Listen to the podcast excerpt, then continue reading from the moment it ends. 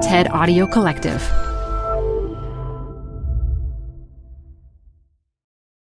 This episode is brought to you by Progressive. Most of you aren't just listening right now. You're driving, cleaning, and even exercising. But what if you could be saving money by switching to Progressive? Drivers who save by switching save nearly $750 on average, and auto customers qualify for an average of seven discounts. Multitask right now. Quote today at progressive.com. Progressive Casualty Insurance Company and Affiliates. National average 12 month savings of $744 by new customers surveyed who saved with Progressive between June 2022 and May 2023. Potential savings will vary. Discounts not available in all states and situations. Hi, I'm Debbie Millman. Canva is great for designing visual content for work, no matter what industry or department you work in. Now, your next presentation with Canva Presentations. Start with a professionally designed template and use it as a springboard for your design. It's a serious time saver. Time to present but can't be there in person? Enter Canva Talking Presentations. Record yourself presenting and add your talking head to your slides so your audience can watch your perfected presentation anywhere, anytime. Start designing today at canva.com. Designed for work.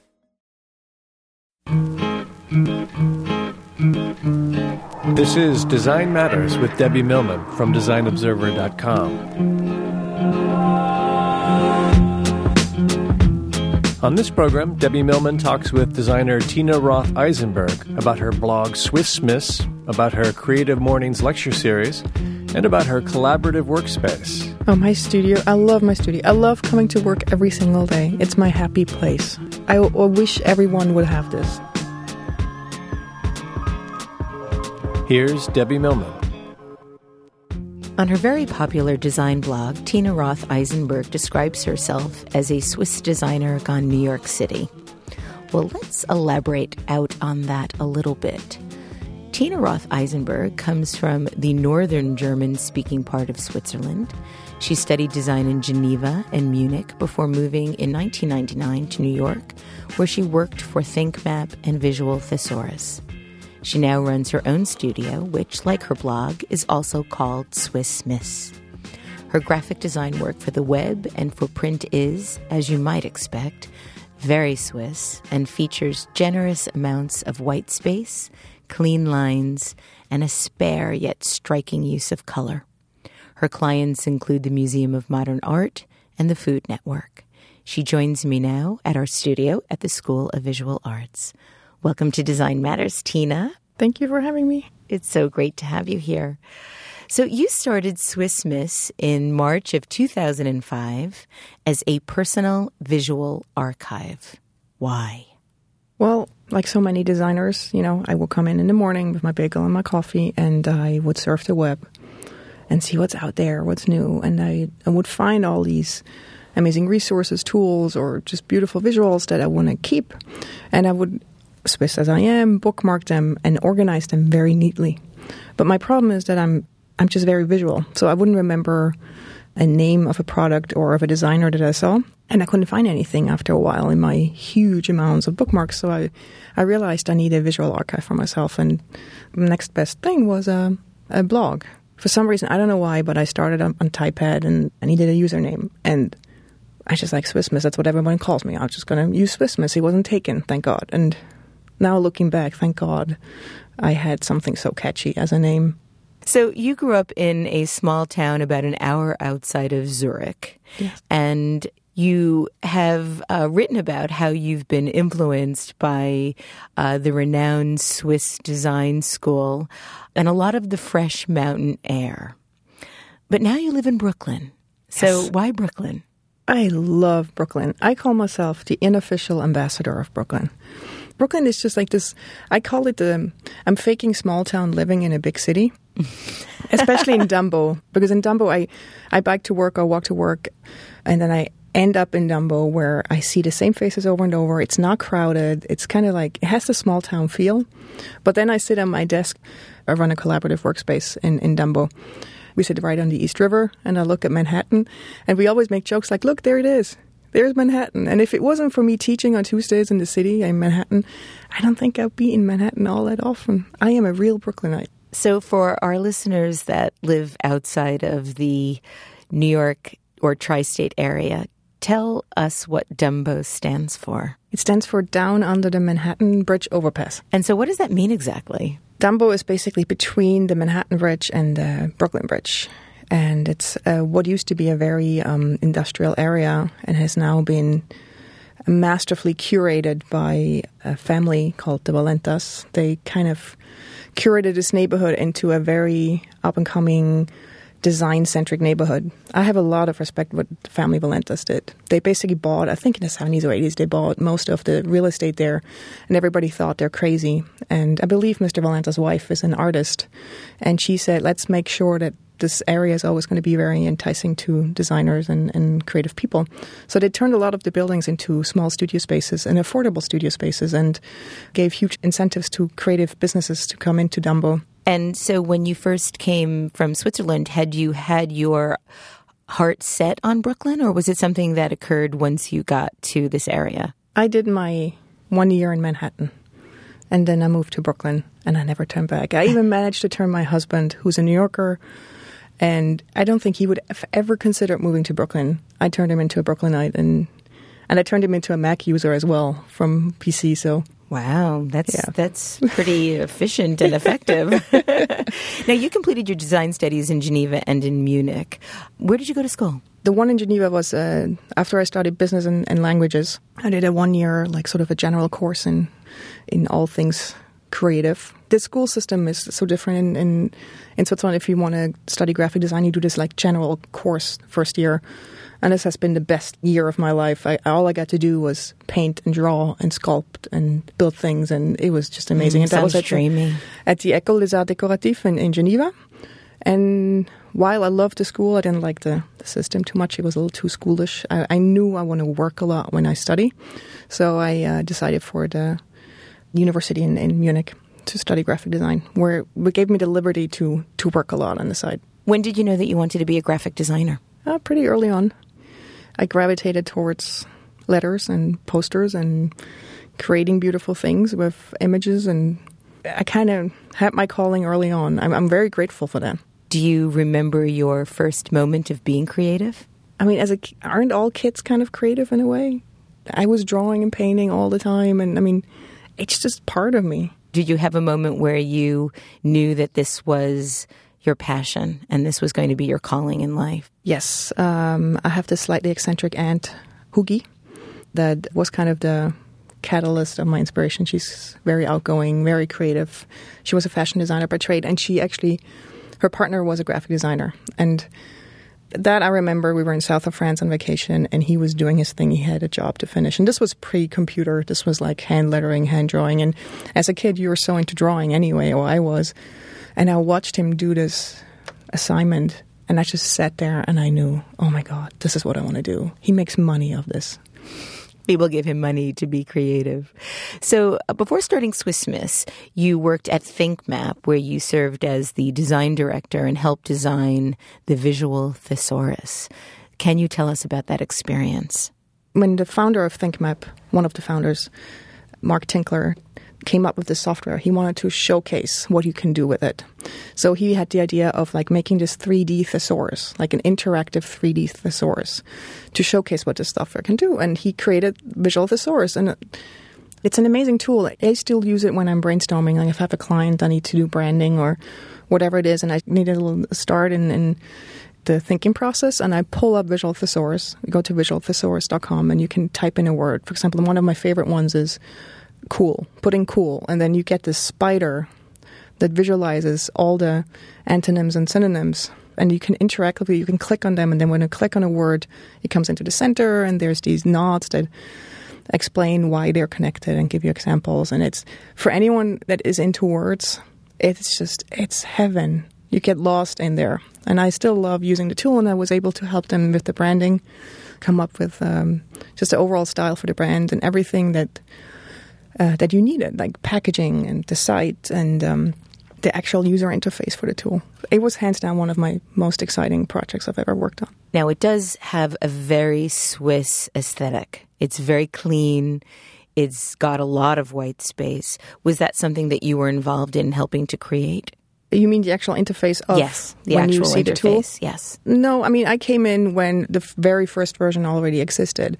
Um, I helped making the second version of the user interface, which added a lot of more features. And what I got to do was the packaging, which was beautiful project. stunning.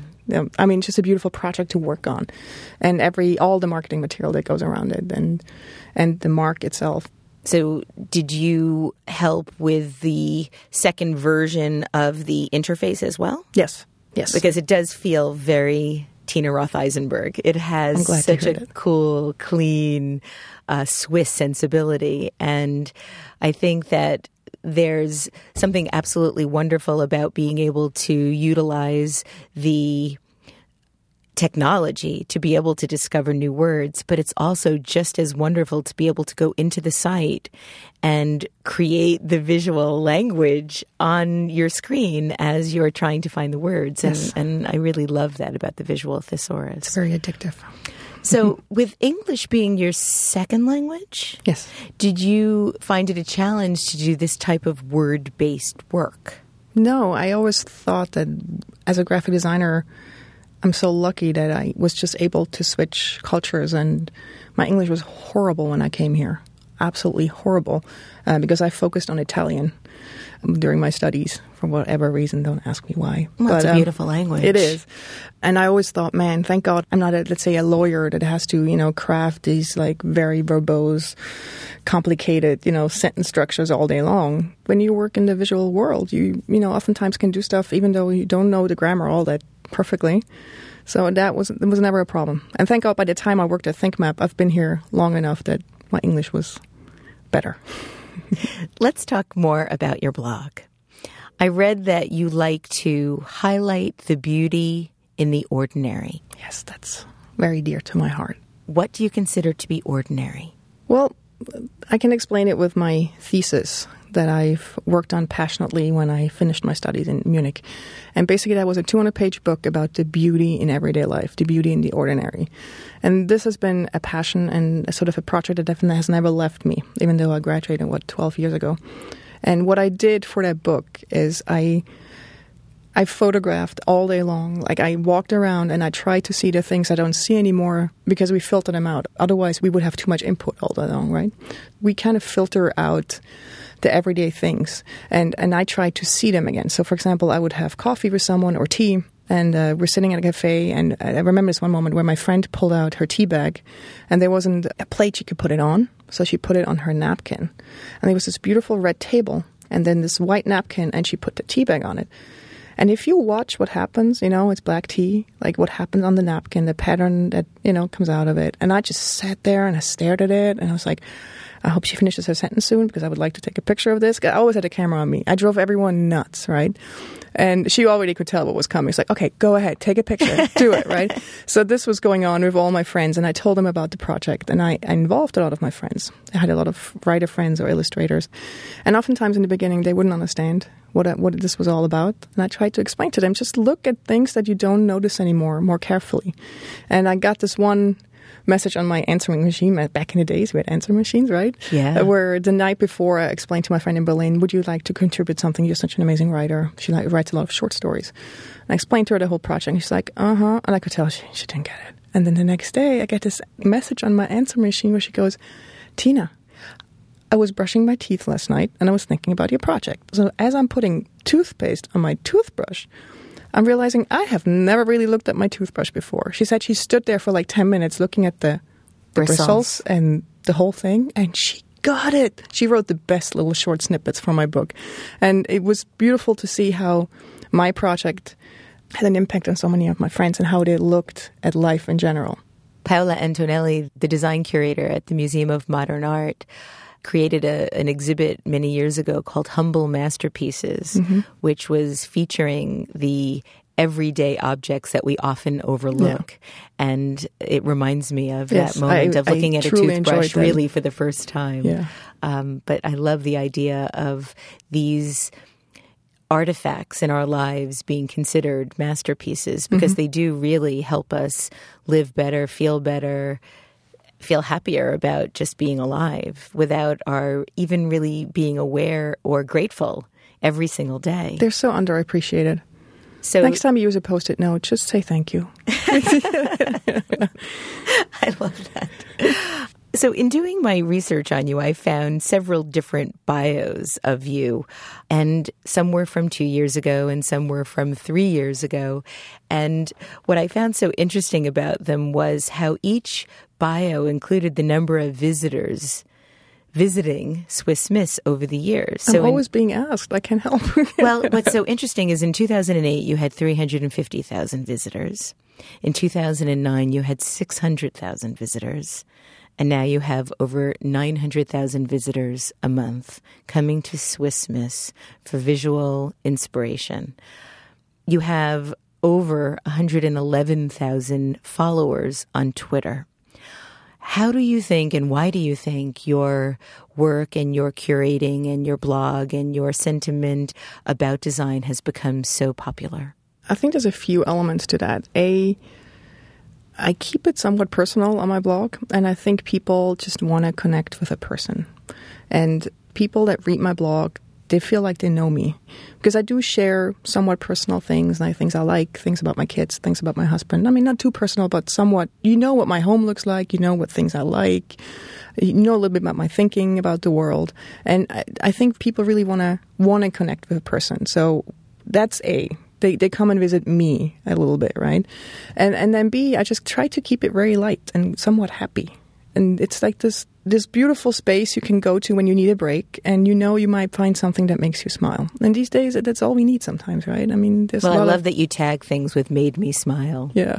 Now, when you were pregnant with your second child, you actually put up a post about what the name of the baby should be. So, talk about that experience. That was like crowdsourcing gone extremes.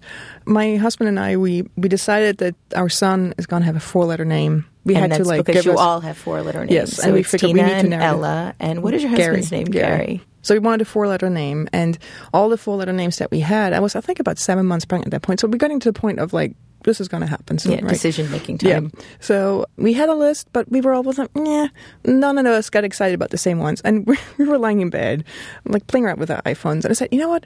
And we were discussing names. I was like, let's just, I'm going to tweet this now. So I put a tweet out, and within seconds, I got all these really cool names. And my husband and I were just sitting there hitting refresh on, on you know, on Twitter. It's like, this is amazing. It's like, Gary, I'm sorry, but I'm going to put this on my blog now. You know, we got to see what the blog can bring out. And I did it the next morning. And as I put the blog post up, I was like, oh my God, I think this is a little crazy now. This is a little too personal. But no, this is the post that has the most comments on it. I Because I realized afterwards that everyone has an opinion on a name. It's just, you know, it's a very personal thing. It's it's very easy. There's no, you know.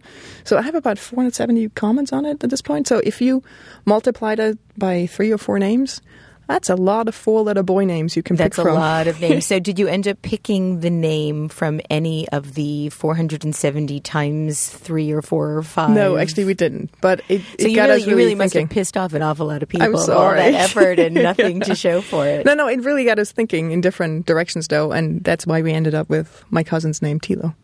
So, another question that I wanted to ask you was the whole idea of crowdsourcing. There's a lot of dialogue right now, particularly in the design community, about the value or the lack of value in crowdsourcing. And I'm wondering if you have any thoughts on the current state of crowdsourcing, things like CrowdSpring or 99 Ideas, or thoughts about the direction or the future of crowdsourcing. I oftentimes ask my reader questions, and I'm always humbled and absolutely floored at the quality of answers that come back and how immediate and how willing how willing they are to share. Let's say if I'm researching camera bags or whatever it is, people are just so willing to share what they think is best, right? So there's there's a huge value in like say a community like mine that I trust so much to be able just to ask a question and within minutes I get amazing answers, right? So I'm very grateful I have that. I see sites that I feel abusing it a little bit, or there's just certain crowdsourcing that I wouldn't approve of. Any that way. anything you'd feel comfortable sharing? Well, I don't want to name names, but if if you if you abuse talent for your own financial good, I, I don't approve of that. Yeah, I agree with you. I feel like if you crowdsource, you have to do it in a way that you also give back again. That that's how I feel comfortable doing it. So I feel like I'm sharing a lot, and I'm trying to share constantly that I can every now and then ask a question, and then also sometimes I I try to make a blog post out of it if I get a lot a lot of answers and people go like, "Can you sum it up? You know what what the results are?" Especially because this this is the thing that bugs me on Twitter. I ask questions on Twitter and I make this hashtag and I even say, please use the hashtag so people can follow, right? And then people don't do it and there's no real way to track it. So I end up actually always saying, please now comment on my blog. Like I ask the question on Twitter, but I say, please comment on the blog so people can follow. Now, do you ever feel that there are blog bloggers that are putting too much information out there? Do you feel like there is a specific privacy line that bloggers should be cognizant of? I know, for example, Heather Armstrong gets a lot of criticism about how much she puts out. She is the creator of Dooce, D-O-O-C-E dot com. I happen to be a huge fan of hers. I love every morsel of personal information that she puts out. And I'm always somewhat surprised by the criticism that she gets about sharing her personal information, whether it be information about her children or her marriage with her readers. And I could say that perhaps by asking your readers to help you name your son, for example, that people might find criticism in that as well. But I, I find it really refreshing and I find it really exciting to participate in a person's life in that hmm. way. And so I'm wondering if you have any thoughts on that. The reason why I was a little bit like once I put that post up about the name, I think it was going a little bit too far, especially for my what I consider how much I share of my life, right? So I was a little unsure there. And yes, I mean Heather Armstrong Dooce. To be very honest, at times when I read her blog every now and then I tune in, it is a little too personal for me. Sometimes I feel like, and but that's totally okay. I mean, if she feels comfortable doing this, I mean, this is a free world, right? I mean, more power to her. But as for me as a reader, it is actually sometimes a little bit too much. So I think that's a very personal question. If, what do you feel comfortable with? And I, f- I just feel what I love about Heather Armstrong, you know, she gets a lot of criticism. And when she made the site Monetize to Hate, did Yes, you see that? yes, I did. When Heather Armstrong did the page where it just basically pulled all the comments, the negative ones, and put it on the site and put ads on it, I thought that's the brilliant answer to it. So at least make money off it, right? So, speaking of money, how are you monetizing Swiss Miss? I mean, you are doing such a service, such a community service for the designers and artists and creators out there. You curate the most extraordinary objects, whether they be ordinary, whether they be extraordinary. You can find them all on Swiss Miss. How are you able to spend as much time as you are on your site and benefit from it financially? I was very lucky that um, about four years ago, Jim Coudal sent me an email right when I was looking for office space for the first time, thinking I need to not work from home once I start my own company. And he sent me an email saying, Tina, we would like to invite you to be part of the deck. I remember I nearly fell over. I was like, oh my God, this is heaven. Because I spent so much time blogging always, but I always felt like I can't justify all this time blogging by not making money of it. I need to pay my rent, right? So by being part of the deck that Jim Coudal started, I'm able to make money off a very small RSS feed driven ad on the left hand corner of my site. Most people don't even realize there is ads on my blog, and that's the beauty of it. And it's always relevant advertisers, so I actually end up clicking on it because it's it's really targeted towards the creative type. So with uh, Coudal, uh, with the Deck Network, and with uh, Authentic Jobs, that's a sort of a job listings network I'm in. I'm actually able to live off my blog, and then that's beautiful. That's extraordinary. Yes. How do you determine what you're going to post on your blog? And how do you find all the ideas and products that you talk about? How does that happen? How do I find them? How do you how do you find them? How do you research them? How do you keep your blog going? You post upwards of 5 posts a day. I could do way more. But I remember I once had a day where I had about 20 posts on my site. It was a little much, I admit, but internet was on fire. It was only good stuff out there, and I just can't wait till tomorrow. If it's great, it needs to go up now. And I had this commenter saying, Enough already. It, and he was not the only one. I think there were two or three saying, You got to stop. This is too much. We can't keep up. This is stressful. I'm thinking, Who are you to tell me you're not paying me to do this? And I, But I thought it was interesting that people were saying, You know? Oh, enough already. This is too much today. Well, overwhelming them with beauty. What a, what a, that's a, that's a happy problem as far as I'm concerned. So how do you choose what to post on your blog? It's just a gut reaction. There's really no big plan behind it. It's what I like, what makes me look, what makes me smile. If I think it's a smart design, if I think it's it's relevant to my audience because it just fits the you know the overall Swiss Miss thinking. It's a two second gut reaction. Usually. And is it something that you plan? So you said you don't really do a lot of planning in advance, but if you're No. posting five pieces a day or more, how do you find them? Is it something that you just keep looking during the day and post as you find something that's Yeah. interesting, or do you plan for the next day? I'm going to Never. do these. So you start every day completely fresh Yes. with nothing planned. No. That's extraordinary. Oh my god, there's so much to post out there. And do people write you all day long asking for you to post about their products and their designs? And how do you decide what you're going to include? I'm very lucky that I get so many submissions, but it has unfortunately gotten a little bit PR spammy.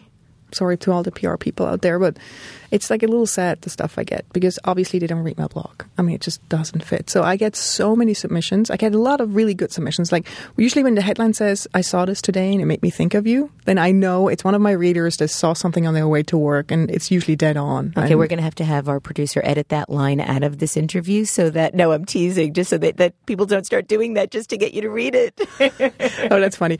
Um, I never thought of that. Um, but I had I get so many submissions. It takes me so much time to go through it that I actually have now this wonderful virtual intern. He's in Virginia, that helps me sift through my submissions inbox, and now it's much more efficient. And I and I love getting submissions. It's usually because my readers they they just extend my filters right, and they know me at this point so well. Now, in addition to being a blogger and a curator, you're a businesswoman. You have a series of lectures called Creative Mornings. You run this collective studio. Talk about your studio. I want to I want to understand how you run a collective, how you've put this collective together. Oh, my studio. I love my studio. I love coming to work every single day. It's my happy place. I, I wish everyone would have this. I two years ago They this- do. It's called Swiss Miss. yeah, virtually. I I mean, real, physical. Two years ago, when I decided, after I've been renting desks in very cool spaces in Dumbo, I realized it's time that I have my own space. So I looked for uh, an office space. And at the time, we were three partners, and we found a space right underwater in Dumbo. I mean, this white box right underwater, and we built it out with like these floating desks, very minimal, with a big conference table in the middle. Really minimal. Yes. And um, by now, it's just been two years. I'm, I'm the only person on the lease, and it's sort of become my space. And I'm renting out desks, and I, I would advertise desks on Swiss Miss. And so, very organically, just through readers that read my blog and want to come into our space, we have this amazing group of people right now. We're sort of like a mini agency, and this really happened organically. We have developers, business people, copywriters, interior designers, an iPhone Ninja. I mean, it's just the synergies that are happening out of our just being in this space together. The geek talks we have over lunch. It's just it's so inspiring. Or for example, the To Do app I did came out of the Studio Mates. We call ourselves Studio Mates. We also have now a neighboring studio, like a neighboring space opened up with even the more amazing view. So Workshop is a very cool design studio. They took it over. Jesse. Yes, they did the same model. So they're renting out desks now. And we're kind of this powerhouse of very creative, cool people in Dumbo. And I can't tell you how inspiring it is and how helpful. You know, sometimes I turn around and say, like, "Do you guys have some advice on X, Y, Z, or a contract, or do you have a do you have a connection?" And I think we all just get so much out of our space. So you also created this app. Yes. To do, which is actually spelled T E U X D E U X. To do. So the French. To do. And so tell us tell us about what to do actually does. This came out of a lunch conversation. I watched my studio mate Cameron uh, using Things, a very cool to do app, which I've tried. I've tried them all. And then I said, Cameron, do you like Things? And he goes, yeah, yeah. And we started this big conversation about to do apps. And then I went into my spiel on how they don't work for me. I have this very specific workflow and I sketched it out. I was like, I need exactly this. I made a sketch in a browser. And I mean, here I am a web designer, right? It never occurred to me I could actually build it. I mean, why did that never happen in my brain? And Cameron just laughed in my face and goes, Tina, just design it. I'll build it for you, right? So I designed it the next day. I sent it to him on a Saturday. And on Sunday night, we had a working prototype, which is basically like this this week in front of you, and then every day you can add your tasks, and they just come like on a, on a checklist, like a note list, right? And you can t- check them off. It's so beautiful. You can check them off. Isn't that an incredible oh, feeling the of power satisfaction? Of checking off. Yes. Or you can move it to the next day, and whatever you didn't do today, unlike on paper, it just moves automatically to the next day. Isn't that beautiful? It is beautiful. So that's no all guilt. it is. It's it's just minimal, and I have it as my homepage. So whenever I open a browser window, which is all the time, it hits me over the head what I actually need to get done. So we started using it in our studio space, uh, Cameron and I, and then everyone else started using it, and everyone that came in asked, "What is this?" And so over time, we realized, you know, people really want to use this. Let's just give this away. So we made this very silly site, very silly demo video, obviously not planned as a business venture, and said, "Here we built this, here world, use it, enjoy." Right? And we, I blogged it last December, and two hours later, Fast Company wrote a blog post calling it the best to do app of 2009. And Cameron and I, we just sat there looking at each other, going, "Oh my god, what's going on?" And then Daring Fireball and Seth Godin, and everybody wrote about it, and we just sat there all day, hitting the refresh button, going, "Oh my god, oh my god, what is happening?" And now it's turned into a little business. We made an iPhone app, and people are so passionate. I think I now understand what Apple feels like. In You what know- way? Tell me how. You know, when, when you make products that make people so happy, I mean, Apple products make me unbelievably happy, right? Every day. I'm passionate about them. And the, the tweets we get every day on our to do account, I just sit there in awe. It's like, wow, we really touched people's lives. We must have struck a nerve with this. It's such a beautiful feeling of touching someone's life with a design you do, a product, and it's free on top of it. You started a lecture series uh, a year or so ago? Two years. Two years ago called Creative Mornings. And I was fascinated by the notion recently that the visual that you used for Creative Mornings, which was a aerial view of a coffee cup, was beginning to change.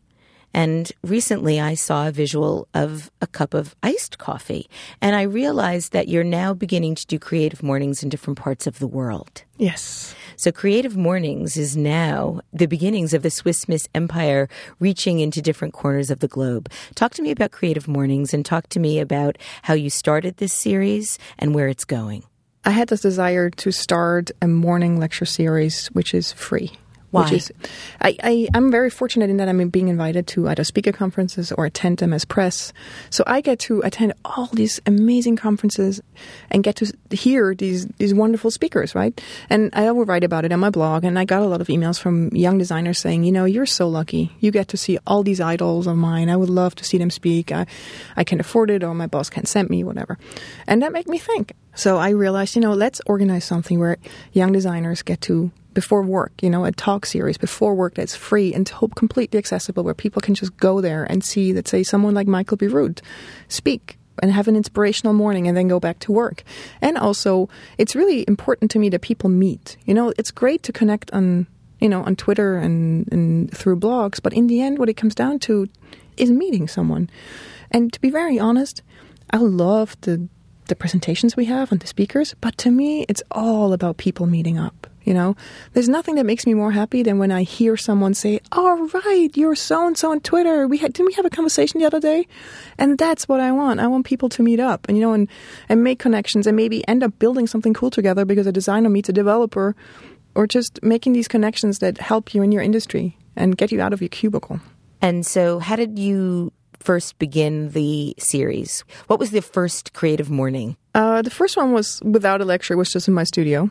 And I realized, oh, people do really show up. How many people showed up? I was like 70, I think. We had to cap it after. So, just by the virtue of posting an announcement on Swiss Miss, you had 70 people in your studio that morning Yeah. to listen to whatever you felt like talking about. I was just saying hello and saying, you know, I think I'm going to start the series now. And it was just a very informal meeting up. And then the next one, we had uh, Carl Collins from Huge gave a presentation, and Huge hosted it. So the, the concept of Creative Mornings is was that it's always hosted in a different studio or art space or gallery or whatever it is, whoever opens the door.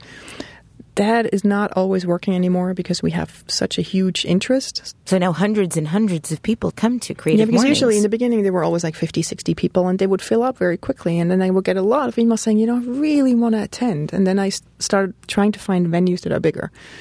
And um, last January, that was the month before I had my second kid, I wanted to sort of have a big bang because I thought by having my second kid, I'm going to take a break from creative mornings. So I reached out to my dream speaker, which was Michael Bierut, and he said yes without even flinching, which floored me. Because I started out this series thinking, I want to make a speaker series where Michael Bierut at one point would say, Yes, I'll speak. That was kind of my goal. And he said yes. And then I approached Galapagos, which is an amazing art space, again in Dumbo. And they opened up their door. So we had over 300 people attending. And then I, of course, that was like the opposite of wanting me to take a break. And I was like, Okay, now let's, we're continuing even full force. And then I, bigger and better than ever. I started thinking about chapters and I started the Zurich chapter last month. And so tell me what does chapter mean? What is how do you how do you see this as a chapter? I get a lot of emails from around the world saying, "Can we open a Creative Mornings here? Can we do this?" And because they see the need for this, you know, meetup, this this way of meeting people in the morning, and they all wanted to use my name, and and I thought, you know what, maybe let's just start. Let's just start one in Zurich. I have a, a, friend out there who I completely trust who said, you know, I'll run it for you.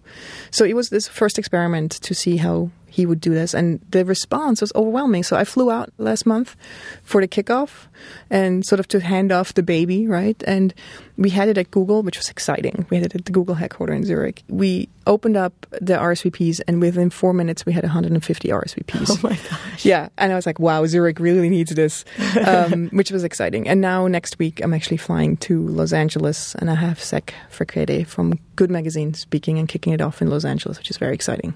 It's fantastic. Thank you, Tina. Thank you.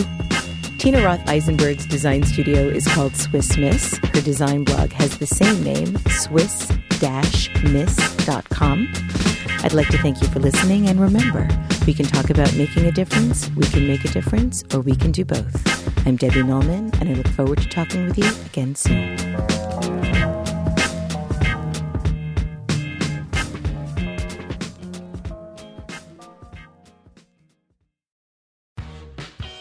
You're growing a business and you can't afford to slow down. If anything, you could probably use a few more hours in the day. That's why the most successful growing businesses are working together in Slack. Slack is where work happens, with all your people, data, and information in one AI powered place. Start a call instantly in huddles and ditch cumbersome calendar invites. Or build an automation with Workflow Builder to take routine tasks off your plate, no coding required. Grow your business in Slack Visit slack.com to get started.